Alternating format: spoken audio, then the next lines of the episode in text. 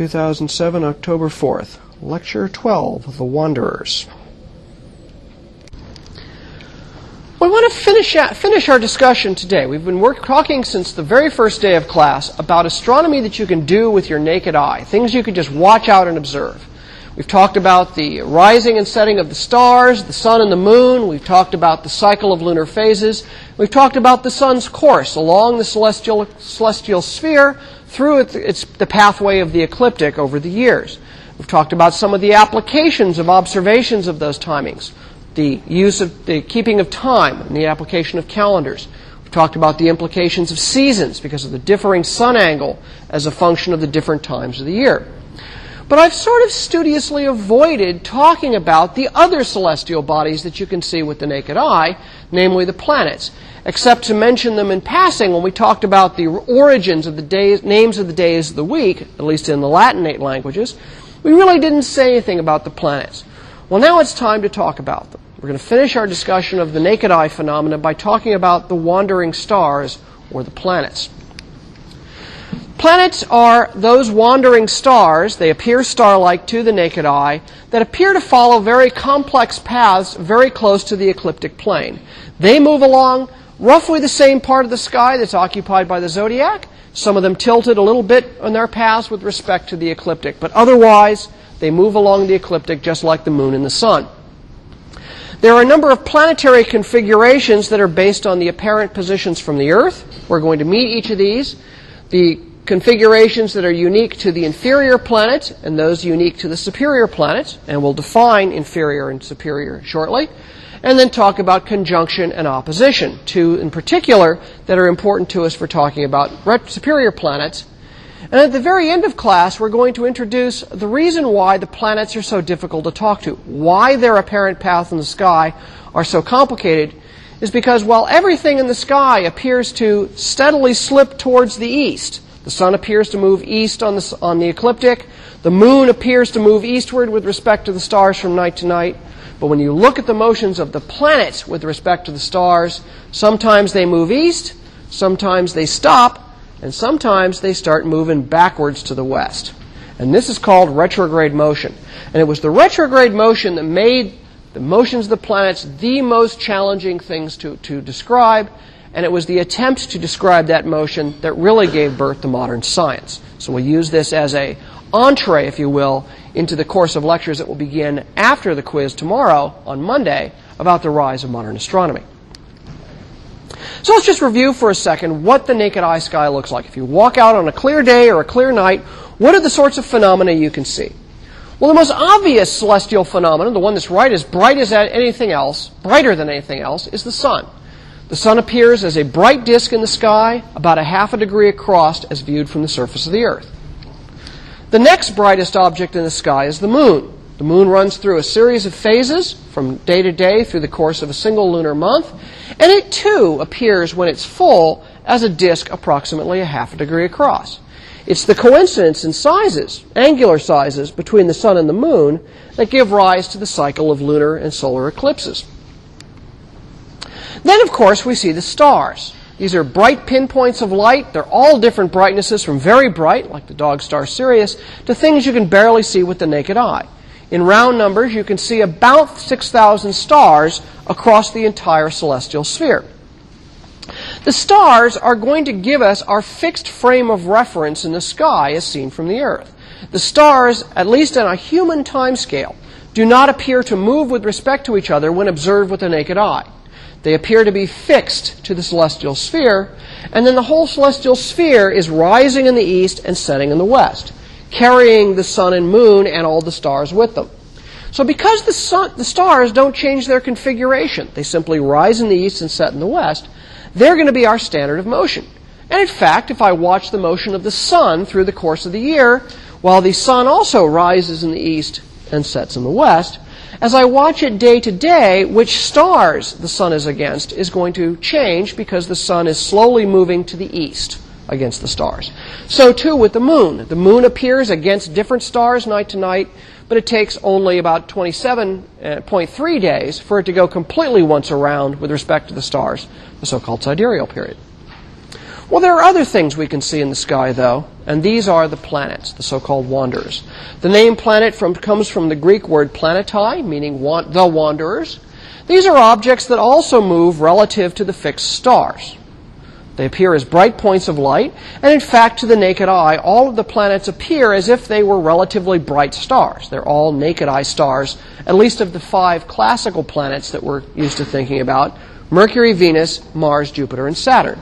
They're the only planets that are visible to the naked eye in the solar system.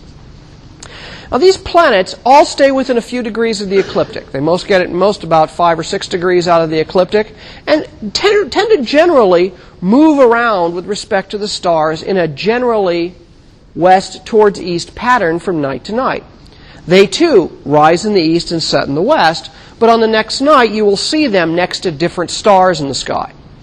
The paths, however, that they take are very, very complex and they have very different time scales and very different speeds associated with them.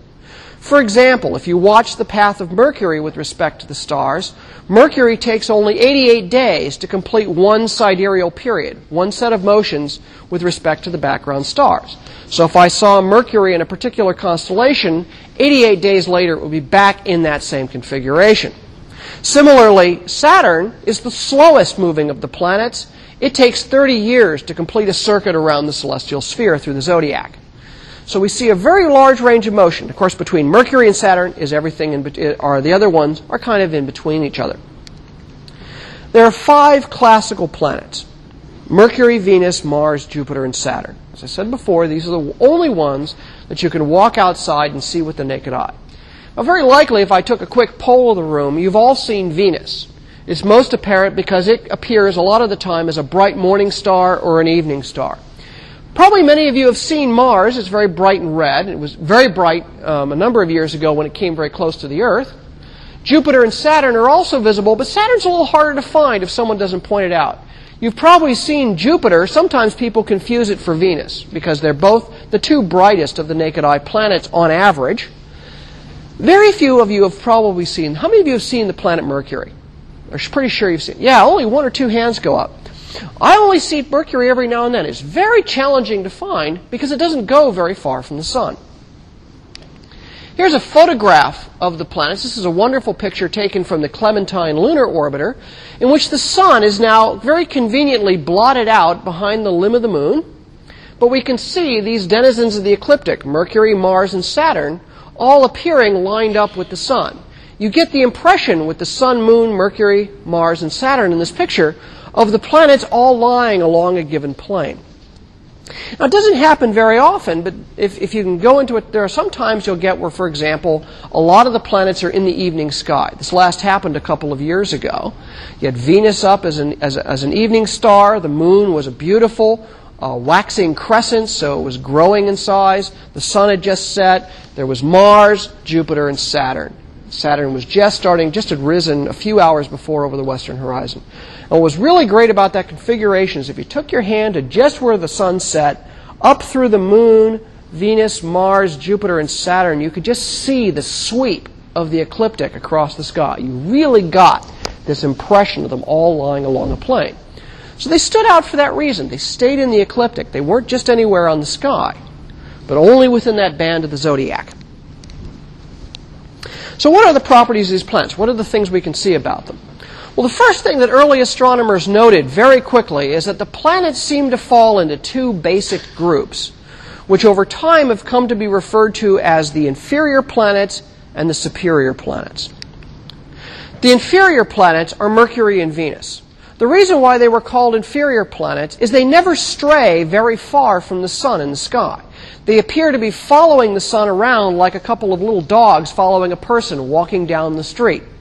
For example, Mercury never gets more than 28 degrees away from the sun. That's why it's so hard to see, because it's always going to be very close. 28 degrees is like a couple of hands held up side by side in the sky. Doesn't get very far from the sun. You only see it either just after sunset or just before sunrise, but no, no other time. Venus is not only brighter, turns out to be a bigger planet, but it only gets 47 degrees or so, about 46.3, 46.5 is the precise number. But it never gets further than that from the sun. It never appears high in the sky, it never appears at midnight. It only stays about 47 degrees. So, you know, 90 degrees is kind of straight up plus the horizon. That's about 47 degrees. It never gets either west or east of the sun, never gets further away. So there was notice they stood out. They couldn't appear anywhere along the celestial along the ecliptic plane and celestial sphere. They only appeared in together with the sun.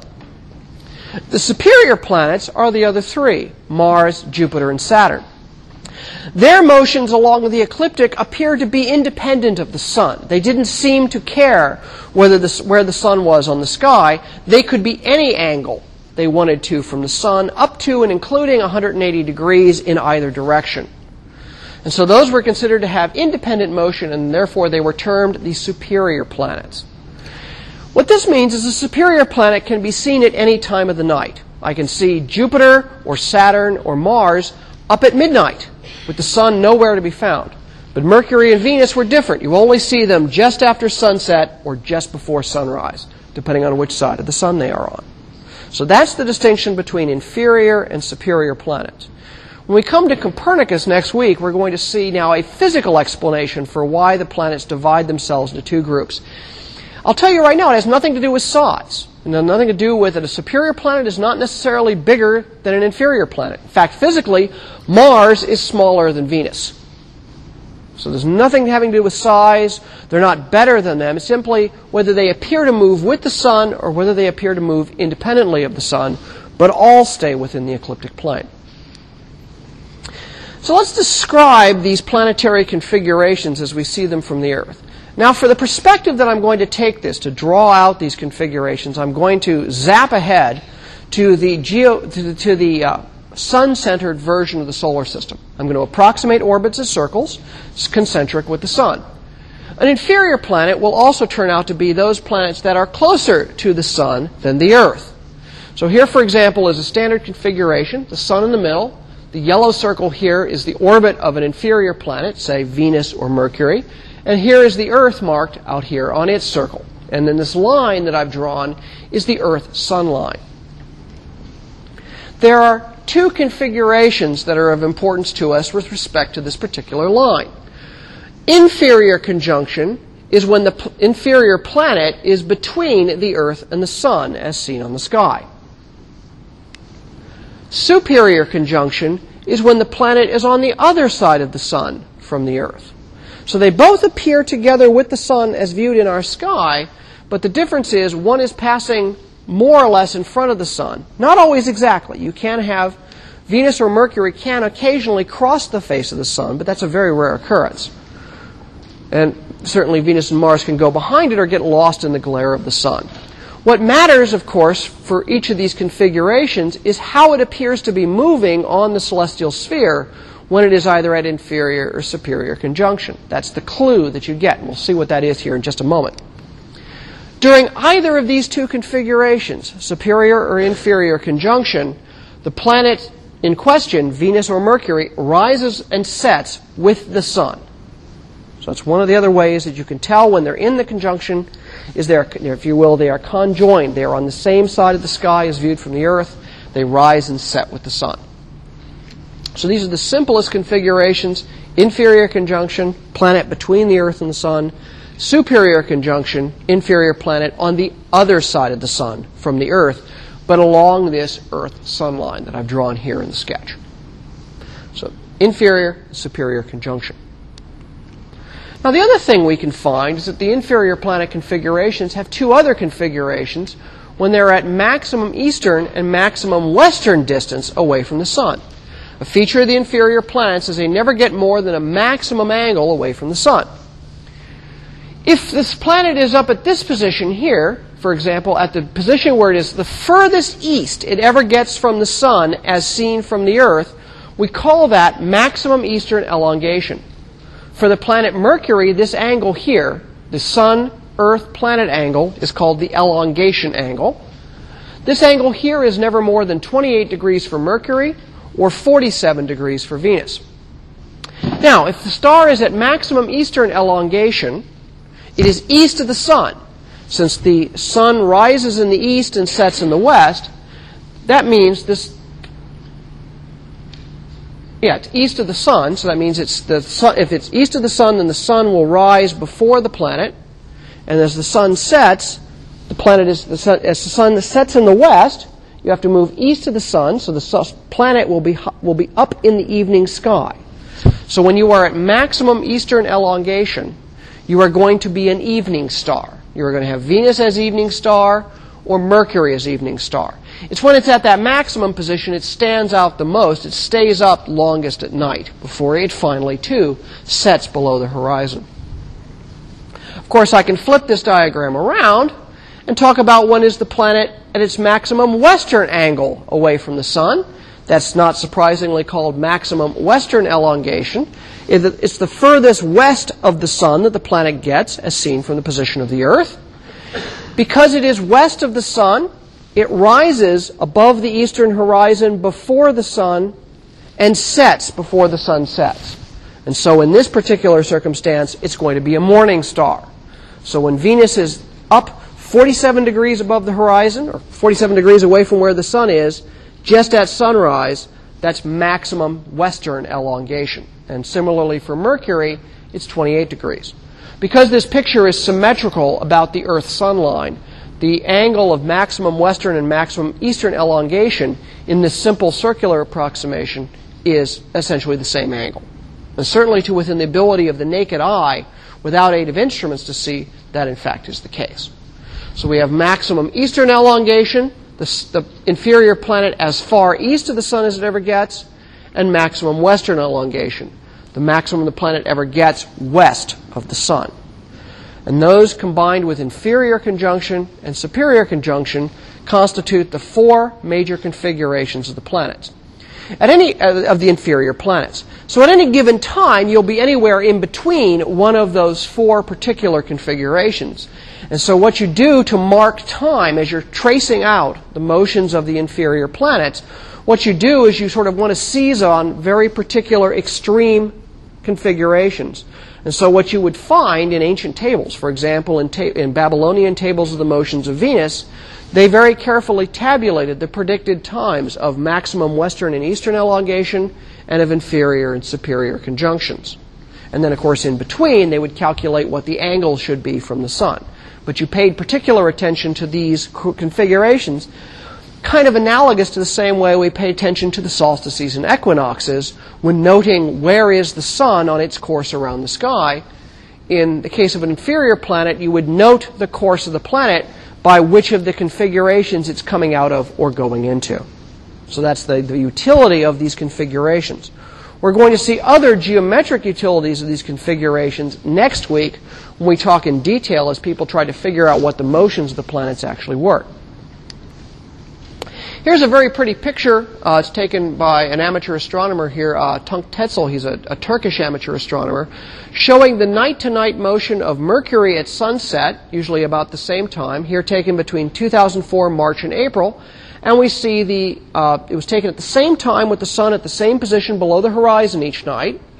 And what you see is Mercury getting as far as it ever gets away from the sun. So you can see this path of maximum elongation as you trace it across the sky. And just to remind you kind of where the sun is during one of these dates, and I forgot to look up where, I think it's March 22nd in this sequence, was the crescent moon, pointing, of course, to where the sun is, down in here. So this shows you what the typical path of Mercury is. It shows you it doesn't get very far off the horizon at all. This is why Mercury is so very challenging to see. What about the superior planets? Well, it turns out the superior planets in a, in a sun centered solar system view are those planets that are further from the sun than the Earth. Their orbits are larger than the Earth's orbit. Now, once again, I can draw the Earth sun line as a line here, and that defines a fundamental line for telling the configuration. But now the orbital circle of the superior planet is a circle larger than the orbit of the Earth. There are two configurations of interest to us here. One of these is called opposition. So called because it is when the planet is on the opposite side of the sky from the sun. So in this case, this planet here, maybe this is Mars, is up overhead at midnight, and the sun is, of course, on the opposite side of the sky, as seen from our perspective here, the Earth. This planet gets as high as it ever gets at midnight. In fact, it crosses our meridian at midnight. And there's another observational fact the planet is as bright as it ever appears when it is at opposition. This turns out to be an important clue to figuring out what the physical configuration of the planets is. Just keep that one kind of in the back of your head. Now, if we can have opposition when the planet is on the opposite side of the sky as seen from the Earth, there is another configuration where the planet's on exactly the other side on the Earth sun line. When the planet is on the same side of the sky as the sun, or in this physical interpretation, when the superior planet is behind the sun as seen from the Earth. In this configuration, the planet rises with the sun and we, doesn't appear at all at night because it just stays close to the sun as it moves around on its path. We call this conjunction. You'll notice a difference here. There was also a conjunction for the inferior planets, but we distinguished between inferior conjunction and superior conjunction. Inferior being when the inferior planet was closest to us, superior conjunction when the inferior planet was as far away as it ever gets from us. In this case, we drop an adjective altogether. There is one and only one conjunction that a superior planet can be in, and that's on the other side of the sky, on the same side of the sky the, as the sun, or in this heliocentric, sun-centered system when the planet's on the opposite side of the sun from us. If you want to add the word superior conjunction, you can, but it's kind of moot. It's the only conjunction it goes through. You never would see the planet at inferior conjunction because it can't get between the Earth and the Sun. The next configuration is well, we've got this nice line here of the Earth and the Sun. Let's cut it at right angles. Let's sector the sky as seen from the Earth up into quadrants or quarters. Well, I can define two quadrature positions in which the planet is along one of these points where this quadrant line, this line at 90 degrees to the Earth's sun line, intersects with the planet's orbit. This is going to give us two quadrature configurations. The first of these is when the planet is at the position where it is on the eastern quadrature position. So we form the planet Earth sun line forms a 90 degree angle, but as seen in the sky, the planet is east of the sun. In that case, the planet rises at noon, and then as the sun sets, the planet is right overhead on the meridian. So this configuration of being east, so if I'm facing south, I'm watching the sun rise, and the planet's sun line is at 90 degrees. When it's noon, the planet is just coming over the horizon, and then because the planet is always east, west in my configuration here, east of the sun, that when the sun sets, the planet will have risen to its maximum height in the sky. So, the way, so it's a very easy configuration to observe. When is the planet exactly on my meridian at sunset? That's the time of eastern quadrature. So it's the planet rises at noon, sets at midnight, and is right on my meridian high in the sky right at sunset. The opposite configuration is called, unsurprisingly, western quadrature. Now the planet is 90 degrees west of the sun. It rises at midnight, because now the angle is like this. And then as the sun begins to rise, it now is straight overhead at sunrise and then sets at noon. So if I was to walk outside just before sunrise, look up, and see Mars right there on my meridian, I would go, aha, Mars is at western quadrature. Whereas if I then wait till sunset, come out at sunset and see uh, Jupiter right up there in my meridian, I would say, ah, Jupiter is at eastern quadrature because it's east of the sun exactly at sunset. So that's why we pick these. Their right angles are good in geometry, and it's very distinctive. You can tell the planet's at exactly the place where you would expect it to be exactly 90 degrees from the sun, either east or west of the sun. So we get eastern quadrature and western quadrature. Okay. Any questions about planetary configurations before we move on? Okay, I got a question for you. Planet observations. Now don't answer just yet. I just sort of describe this question. Which of the following planetary configurations can actually be seen from the Earth? So, which of these are possible configurations? Can we see Venus at opposition, Mars at maximum western elongation, Mercury at western quadrature, Saturn at inferior conjunction, or Jupiter at eastern quadrature. Take your pick, A, B, C, D, or E. You have 30 seconds to give your answer. So what is the position? Which of these is actually observable? One is observable, four are not observable. Four never happen.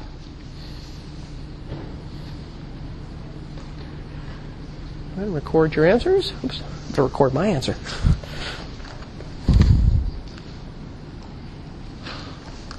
Okay, five seconds. You're only going to get one chance at this. We're not going to discuss this one. okay.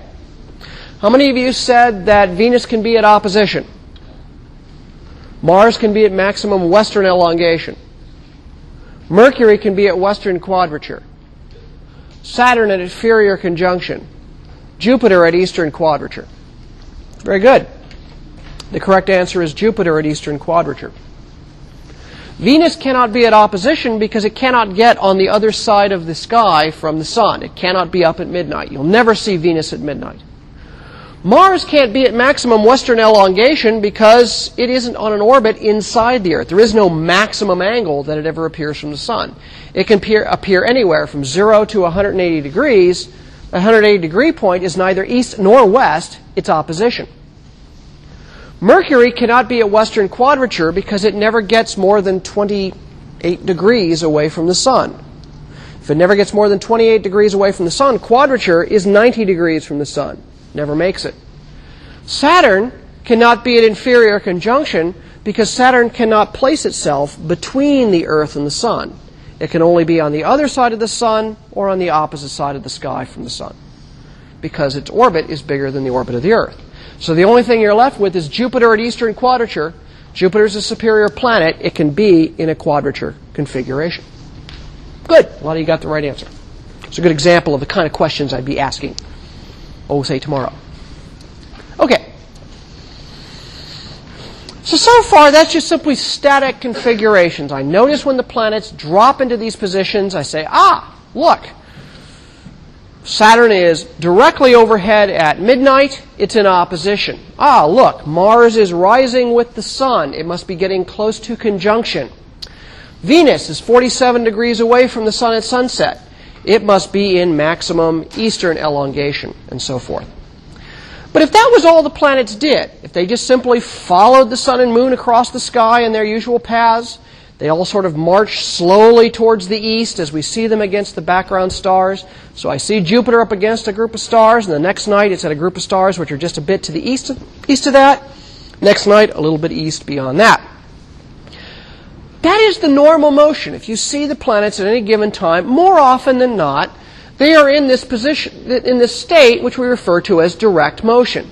This general eastward drift of all of the objects in the solar system from night to night as seen with respect to this background of fixed stars.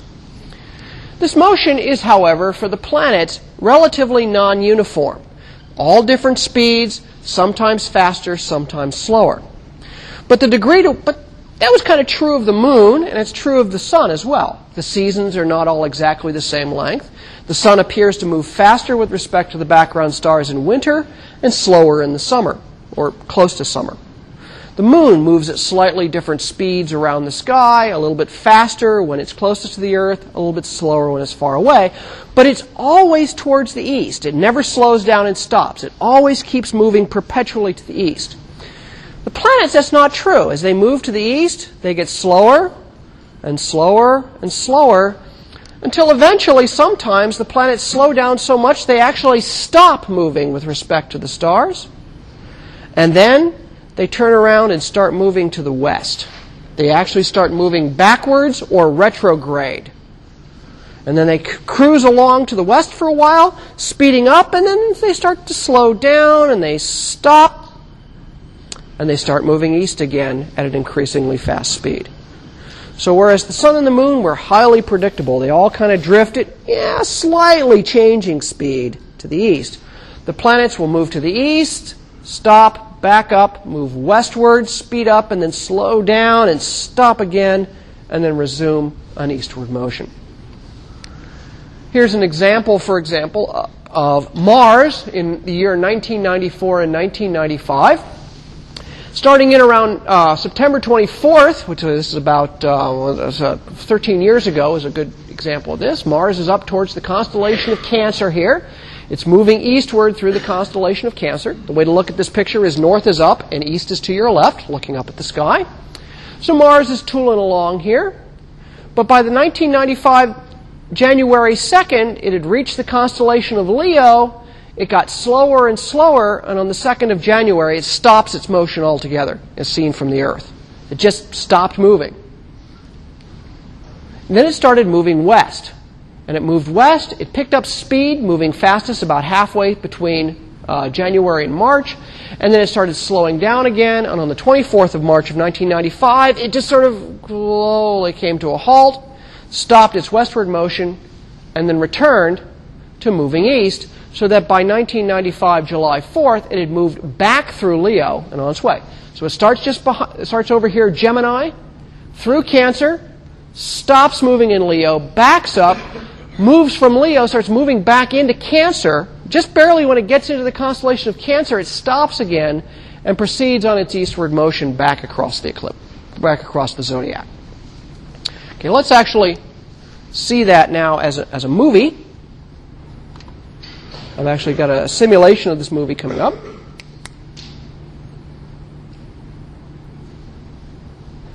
We all have to wait for QuickTime to launch. It doesn't matter that I launched it just before class. There we go. So Mars is right here, up there next to my arrow. And now we see it moving through Cancer. You'll see it was moving pretty fast, but then it starts to slow down when it hits Leo, stops, moves off to the west, moves really fast, and then starts to slow down. Doesn't quite make it to Cancer, and it starts to move east again. As it moves east, you can see how it's steadily speeding up. I'm showing this at about exactly the same time, night for night. Let's see that again. Okay? Moving really fast, you zip through Cancer, you start heading towards Leo, and notice how it's starting to slow down. It says, well, we're almost going to, nope, stop, back up, move really quick and then start to slow down again and then head back towards the east. So it literally makes this little loop-de-loop through the sky from September to July in this particular movie from the year 1994 and 1995. You'll see some other stuff zipping through the frame up there. That's actually some of the other planets I didn't turn their paths on. So there you go. That's retrograde motion. It really stands out. It's different than everything else that moves in the sky. Here's a photograph, a modern photograph of a more recent episode of retrograde motion in Mars. It was taken by the astronomer, again, this Turkish amateur astronomer Tunç Tezel, who does beautiful astrophotography. Here's Mars moving along. It goes through retrograde. Notice as it goes through the fastest portion of retrograde here, it's getting brighter. You know, so it looks, it looks bigger in this picture the way he's photographed it. That's just simply the brightness. And then it zips it back around, moving to the east. And you might notice this little doodad moving back there. That's actually the planet Uranus. It happened to be caught in the same part of the sky at the same time. Oops. All planets, all five of the planets that are visible to the naked eye, undergo retrograde motion. The inferior planets, Mercury and Venus, also undergo retrograde motion. They undergo retrograde motion at inferior conjunction. That's how you tell superior conjunction from inferior conjunction because you know you can't t- judge depth on the sky. You can't tell. Oh yeah, Mercury is closer now than it was yesterday. You can't tell. But you can tell is Mercury moving retrograde towards the west when it passes into the when it starts to disappear into the sun, or is it moving east as it disappears into the sun? If it's moving retrograde to the west as it disappears into the sun on the sky, then we know that it's approaching inferior conjunction. And at the moment of inferior conjunction is its maximum westward motion. The superior planets, Mars, Jupiter, and Saturn, undergo retrograde motion at the time of opposition when the planet is on the opposite side of the sky from the sun and when it's high overhead exactly at midnight. The maximum retrograde motion occurs right at opposition. It starts a little bit before opposition and lasts through opposition, but mid retrograde is right exactly at the moment of opposition. So when I see Mars moving, see Mars on the meridian at midnight, I can pretty much guarantee you that it's not moving to the east, it's actually zipping to the west as viewed in my sky. So, Inferior planets undergo retrograde motion at inferior conjunction. Superior planets undergo retrograde motion at opposition. For both sets of inferior and superior planets, these paths are very complex. They either make S loops or they make loop-de-loops. It all depends upon whether they've also got a little bit of north-south motion, because remember the planets are also have paths that are tilted with respect to the ecliptic. But they make incredibly complex paths. So you can't really say, oh yeah, Mars is going to go through a loop-de-loop again, and you wait to the next opposition and it makes kind of an S loop. Here's an example. Here's Mar- Venus going retrograde near infer- around inferior conjunction in April through August of 2004. This is again another one of these marvelous photographs by Tunç Tezel. April 3rd, it's over here. You zip around. Here, it's hard to photograph because it's too close to the sun, and then it zips back here, making this S loop through the sky from April to August. Turns out that the uh, path actually did cross the face of the sun there was in June of 2004, Venus actually made one of its exceedingly rare transits of the surface of the face of the sun. So here is showing, oops, the retrograde loop of Venus. But here's another retrograde motion set. Venus position at sunset, 7 degrees below the horizon, prograde, and then it starts moving retrograde as it dives down towards the sun, again towards inferior conjunction. This is between September and March of 2000, September of 2000 and March of 2001. So you see this almost figure eight path as it's just starting to disappear right towards the sun. Again, a photograph taken at the same time every day at sunset. This is taken over Ankara, Turkey. Well, let's actually have a look at that. Let's make you go away. Now, let's put all the pieces together. I showed you individual planet paths, but now what I'm going to do is I'm going to make a movie up here which shows. No, thank you, Bill. I don't want to buy any more software from you. Thank you. Uh, we're going to show the solar system as it really is. This is no computer model. This is actually just this is what the solar system would look like. It's computer calculated for the Earth here at the center. So I fixed the Earth with respect to the background stars. I showed the Sun, Mercury, Venus, and Mars as the planets that I'm going to show in this illustration. I'm going to trail out their paths. Standing upon the Earth and tracing out the paths of the planets, the Moon, and the Sun. I'll let, I'll let the Moon out of it, but we'll just show the path of the Sun, Mercury, Venus, and Mars as seen with respect to the fixed stars. The Sun is pretty simple. It goes around the ecliptic once a year. But Mercury, Venus, Mars there makes a little loop-de-loop path. Now I'll turn on the paths here on the computer of Mercury and Venus. We'll wait till Mars goes through another little second loop-de-loop. Look, it's in a different spot, and it lasts a little bit different time. It's a little thinner than the other one. Now we turn on the paths of Mercury and Venus. And you can see that when they're in inferior conjunction, when they're closest to, when they're between the Earth and the Sun, is when they go through their loop. So first watch Mars. Watch that Mars undergoes retrograde motion when it is in opposition. Notice that it went through its maximum loop when the sun was over there. Mars goes around again, goes through conjunction, quadrature, and now coming up on opposition and loop. Notice the sun is on the other part of the sky. Now we switch on Mercury and Venus, and they always go through their loop when they're on the same part of the sky, between the Earth and the sun. But look at those loops. That's what the motions actually look like in three dimensions on the sky. It really is that complicated. Which brings you to the question who the hell ordered that? Right? The sun is normal, the moon is normal, the stars rise in the east and set in the west, but the planets are nuts. Right? They're unlike any other celestial motion. If we lived in a solar system with only the earth, the sun, and the moon, astronomy would be simple. We could end tomorrow, I give you all an A, and we go home. But it's not going to be that simple. Because the other planets there have incredibly complex motions. The struggle to understand these motions probably consumed three or four thousand years of human history. It's really hard. The motions are really subtle and they defy any kind of poetic or metaphorical description. You can't come up with a simple way to describe those paths because they just aren't simple, they're complex. Furthermore, their complexity even defies a simple geometric description. Forget myth and metaphor. I want to discuss this in terms of geometry of circles. Those paths are not simply defined in simple geometry. There is something exceedingly complex going on on curves that turn upon themselves. This is why it was so hard. The planet's motions, as seen from the Earth, really are that complex. So, how do you begin to approach an explanation of this? The sun, the stars, the moon, yeah, just make the Earth turn around its axis or make the whole sky turn around the Earth. It's simple. They just rise in the east and set in the west, and they do their slow slide to the, to the east every day. One way is you can approach it from the point of view of asking, let's make a phenomenological description.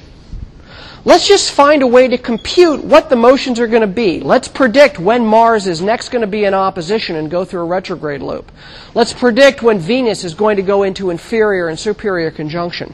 Let's make it so that my tables of the motions of the planets, of which constellations are going to appear in at what angle from the sun, are right. I can predict them from year after year. And let's not worry too much about why they move that way. Let's just simply describe the phenomenon and do so in such a way as to preserve appearances, that is, to make good predictions. So don't worry about the why, just get the answer right by any means you can. That's one pretty good approach if you have no clue whatsoever as to how to start. Start by describing it. The other approach is to try to approach it from a physical description. You want to understand what the underlying physical reasons are for those motions and ask why, and then show that your predictions for why the planets move the way they do when they do follows from first physical principles. You don't just simply tweak things up to get the answer right. You understand the principles behind it so you can calculate it from first principles every time. Those are the two fundamentally different approaches. And so what we're going to find is that we have to go from myth to science. We have to have internal consistency. We have to follow the same basic rules and no special cases or special pleading. And my rules must have predictive power. They must provide measurably accurate predictions of future behavior. And we're going to look at this on Monday to see how we achieve that.